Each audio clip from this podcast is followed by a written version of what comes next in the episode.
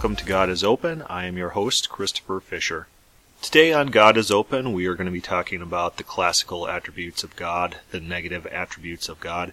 And it's important to keep in mind that when we're talking about negative attributes, we're not necessarily talking about attributes which are evil, or attributes which are wrong, or attributes which portray God in a negative light or a bad light. These are called negative attributes. These are attributes that limit God or set him apart from the physical world. These are transcendent attributes. Usually these are an all or none type of attribute.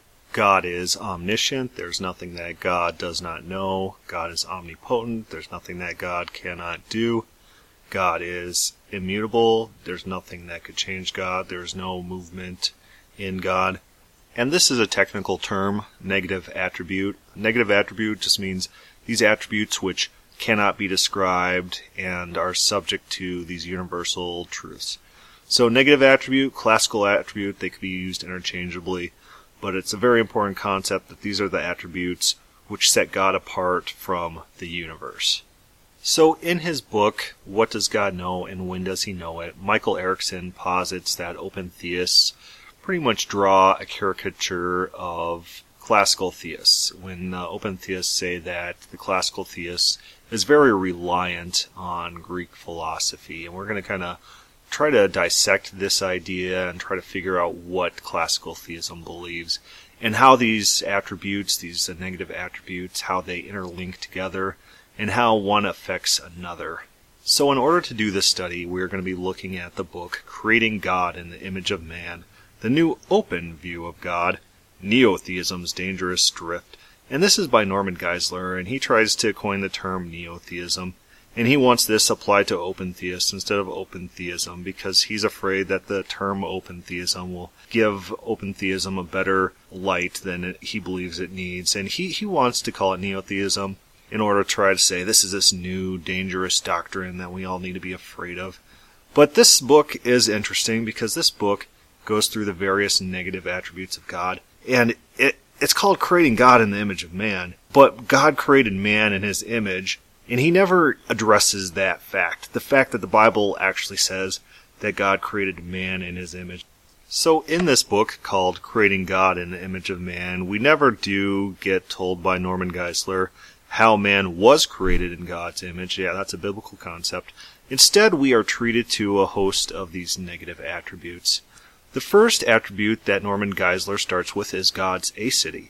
And he kind of alludes to Exodus 3:14. And God in Exodus 3:14 says, "I am who I am." Now, biblical scholarship, Jewish scholarship take that I am who I am and they understand that Yahweh is talking to Moses and Yahweh is saying, I will be whoever I want to be and here is a clip from Rabbi Sacks, one of the most prominent rabbis in all of England, and he's saying exactly that. And it is not until the opening of Shemot that we really get it between the eyes. Because when Moshe Rabbeinu asked God, who are you? He says, Ehyeh Asher Ehyeh. I won't bore you because I've written it's at least in two of my books, the last two, uh, Great Partnership and the Future Tense, how every single non-Jewish translation of those three words is wrong. And only when they remembered to read the Mefarshim, the Jewish understanding, they get it right. Ehyeh does not mean I am that I am. It means I will be what I will be. Or to put it, paraphrase it, I will be what I choose to be. So here you have a rabbi, a Jewish scholar, and you have plenty of other scholars as well that talk about this passage and how this is really God's introduction to Moses as being the God of history, a God that interacts, a God that saves, and a God that will not be pinned down by stereotypes. And people like Geisler, they come in and they hijack this passage and they try to make it about aseity. And you get almost a sense of that in the Greek Septuagint, which translates this verse, I am the one. And the one in Platonic philosophy, in the philosophy of Plato and his intellectual successors, they take this one as this absolute being. And the Septuagint translators, they were kind of keen on this idea, but we have an understanding from the Dead Sea Scrolls that this was not the original translation of the original Hebrew. Instead, they retained older versions, versions of I am who I am, not I am the, one, I am this Platonic concept, no. Instead, they kept the translation that God is who he wishes to be. So Geisler takes this verse, I am who I am, and he wants to make it about Greek concepts. He wants to make it about aseity. And aseity is just the idea that there's no potentiality in God. God is pure actuality. And from this idea that God is pure actuality, all these other attributes flow. Potentiality means subject to change, subject to, you know, being something other than what you are. And in this idea that God is pure actuality, that's how they say that God is always exist. Because God has no propensity not to exist. There's no such universe in which God is not there. So here is Norman Geisler. This is a direct quote from the book, and you could kind of get an idea of how he thinks. God is pure actuality with no potentiality in his being whatsoever. That is, God has no possibility of not existing. Whatever has potentiality, potency, needs to be actualized or affected by another. And since God is the ultimate cause, there is nothing beyond him to actualize any potential he may have. Nor can God actualize his own potential to exist, since this would mean he caused his own existence. But a self-caused being is impossible, since it cannot create itself. Something has to exist before it can do anything. Even God cannot lift himself into being by his own ontological bootstraps. Thus God must be pure actuality in his being. So we take a look at this quote by Norman Geisler and we kind of get where he's coming from. God has always existed and God has only existed always because God is this pure essence, this this unchangeable essence. Yeah, you kind of see that aseity is already bleeding into the concept of immutability, but it really bleeds into Norman Geisler's next attribute, and that is one of simplicity. Simplicity is linked to aseity because simplicity states that God has no parts.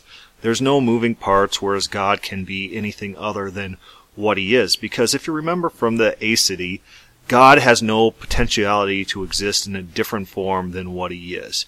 And anything with parts has a propensity to be different.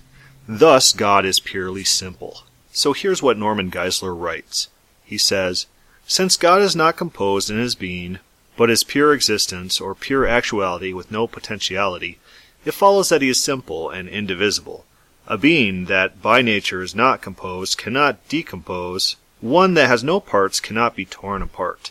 Hence God is absolute simplicity with no possibility of being divided. He is literally indivisible.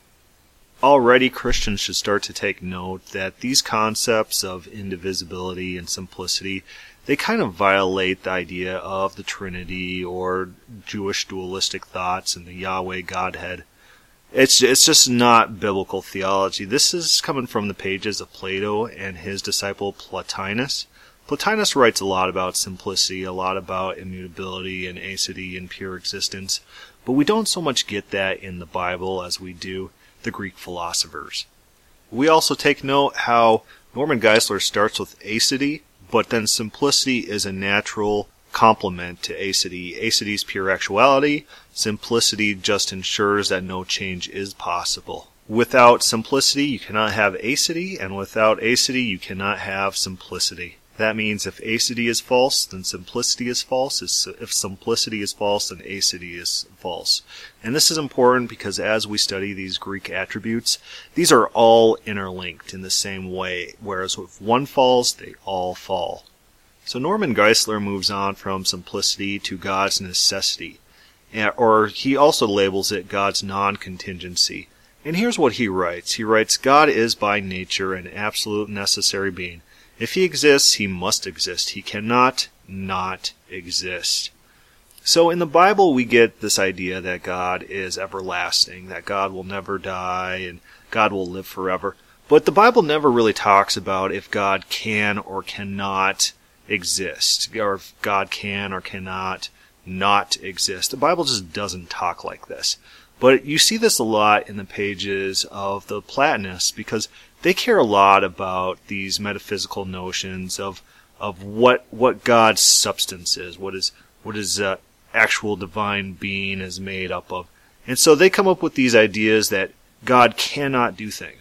So if the Bible calls God the unlying God, or the God who does not lie, they will take these concepts and they'll flip them on the head and say, this is a God who cannot lie. If God ever lied, his divine being would fall apart and he'd violate his internal substance. Some weird metaphysical concepts like that because what they care about is not necessarily the text, they care about meta divine essence. The Bible's not about meta divine essence. So Norman Geisler cares about God's non-contingency, and God's non-contingency, that's not divisible from God's simplicity and aseity. All three of these things are linked. God, God is pure actuality. God it cannot have potentiality. Therefore, God is absolutely simple because he can't change. He doesn't have parts. And God must exist because that's part of being pure actuality. If people have been listening carefully, all of these concepts, they tie all together into one concept. God's immutability. And this is very important in Calvinist circles that God cannot change. And often this uh, adjective, this this attribute, is played around with Calvinists so that they could try to make it biblical. But really, immutability stems from these other ideas: God's pure actuality, God's simplicity. God just just can't change. The, the Platonistic idea is that if there's any change in God that would undo the Godhead, He wouldn't be pure actuality. He wouldn't be pure simplicity and and God would have potentiality. That means God doesn't have to exist. So back to Erickson's book, what does God know and when does he know it? Erickson argues that not all Calvinists take immutability in the same sense. He says some Calvinists redefine it. Does redefining it work? No, it crumbles the system because if God has some potentiality in any aspect of his nature, then God's not immutable anymore yeah, you could say that there's certain things about God that doesn't change, his morality, stuff like that, but that doesn't do what this word immutability was designed to do. So you might want to change your word if that's the case, just call it God's steadfastness. You know, something like that. That that's a more biblical concept, a biblical term. When you start talking about immutability, it all revolves around this aseity and simplicity and pure actuality. It's all about not being able to change. So redefining the word it doesn't help their system, and their system crumbles because it's based on these interwoven aspects that that those aspects can't change without the entire system crumbling. So here's what Geisler writes about immutability, and he actually quotes Aquinas, Thomas Aquinas, who was a Christian theologian who argued for a lot of these Platonistic concepts. Geisler writes, in his epic Summa Theologica, Aquinas asks whether God is altogether immutable. He offers three basic arguments in favor of God's unchangeability. The first argument is based on the fact that God is pure actuality, I amness, has no potentiality. For everything that changes has potentiality, but there can be no potentiality in God. He is pure actuality. It follows, therefore, that God cannot change. Since God is actuality, as such with no potentiality, we must conclude that he cannot change. For whatever changes must have the potential to change. But as pure actuality, God has no potential to change. Therefore, God cannot change. Geisler continues, The second argument for God's immutability follows from his simplicity. Everything that changes is composed of what changes and what does not change, but there can be no composition in God. He is an absolutely simple being. Hence, God cannot change. I'm going to skip forward a little bit. The third argument for God's unchangeability argues from his absolute perfection. Briefly put, whatever changes acquires something new. But God cannot acquire anything new. Since he is absolutely perfect, he cannot be better. Therefore, God cannot change. So we notice a couple things in Geisler's reasoning. Number one, immutability is definitely tied to God's actuality, God's pure existence, God's aseity, and God's simplicity. Another thing we notice in his argument number three is he starts talking about perfect being philosophy. And perfect being philosophy was started by Plato, maybe even before Plato, but Plato really popularizes this in his The Republic. In The Republic, Plato writes that God is absolutely perfect. And an absolutely perfect being, if that being changed, could they could only change for the worse because they can't change for the better. So any change would be a change for the worse, and they wouldn't actually be a perfect being. Therefore, any perfect being cannot change, because any change would be a change away from perfection. And literally, literally, pastors use this line of reasoning in sermons. And it's astounding because that's coming straight from the pages of Plato, and it's not found in the Bible, this perfect being theology in which God is supposed to be the most perfect being imaginable to the comprehension, and it, it involves all these negative attributes to make God who he is. No, instead, the God of the Bible is perfect, and by perfect it means he's righteous.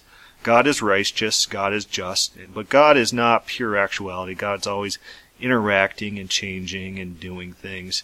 God has a lot of potentiality, and we see that in how God acts and responds to man.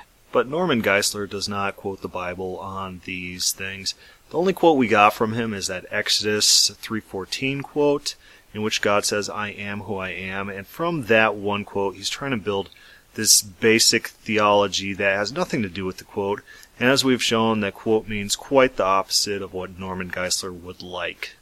So from immutability Norman Geisler talks about impassibility, and impassibility is also a term that the Calvinists wrestle with because it is so foreign to the concept of the Bible that they have to go through great lengths to try to endorse impassibility and the Bible at the same time. But impassibility, Norman Geisler writes, God is without passion, for passion implies desire for what one does not have. But God, as an absolutely perfect being, has everything. He lacks nothing. For in order to lack something, he would need to have potentiality notice that word again, potentiality, he would need to have potentiality to possess it. But God is pure actuality, as we have said, with no potentiality whatsoever. Therefore, God has no passion for anything. He is completely and infinitely perfect in himself. So a lot of Calvinists, they try to disown impassibility. They'll try to redefine it. They'll say, yeah, God doesn't just feel emotions like we do. Instead, God is the static goal, and as we move away from Him, it's not God that's changing, nor his disposition towards man.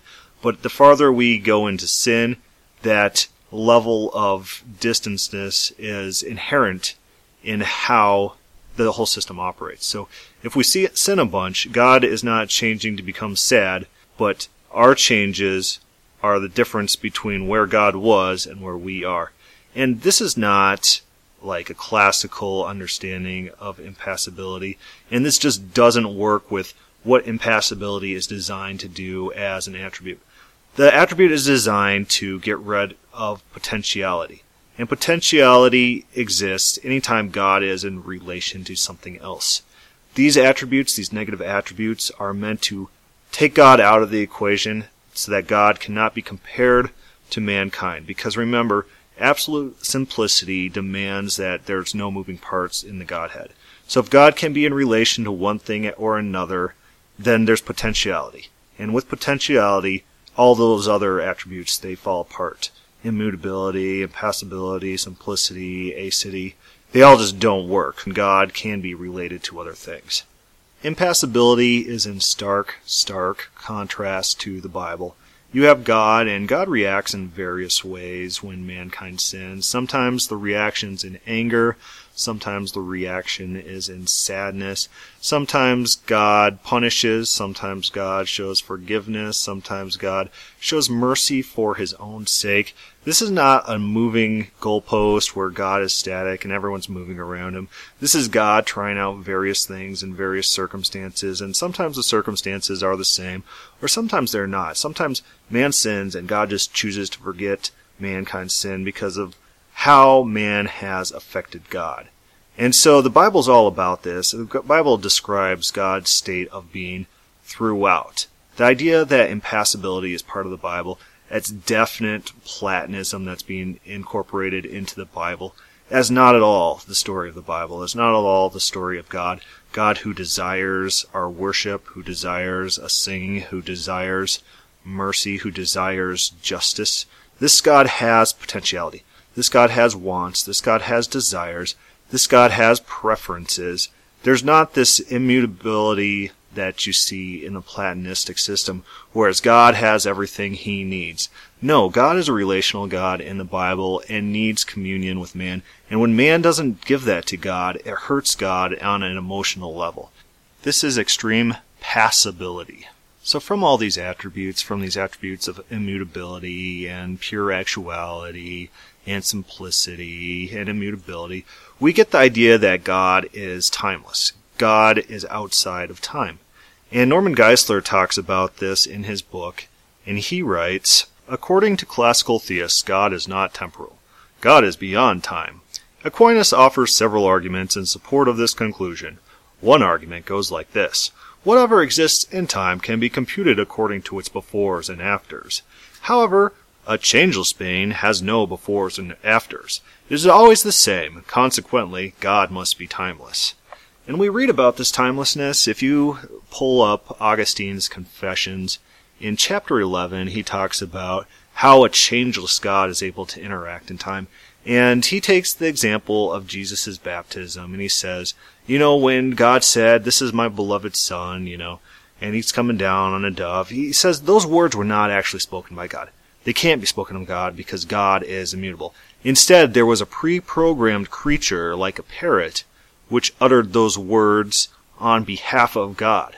So this is with what dedication Augustine showed these Platonic concepts that God is timeless and immutable. So timelessness is not a biblical concept at all. We get nowhere in the Bible that talks like this.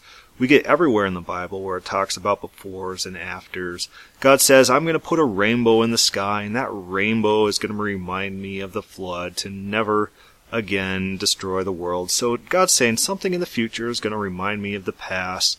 In the entire Bible, it talks like this, whereas God is telling people what's going to kind of come in the future, and then He's telling them the past as if the past has gone.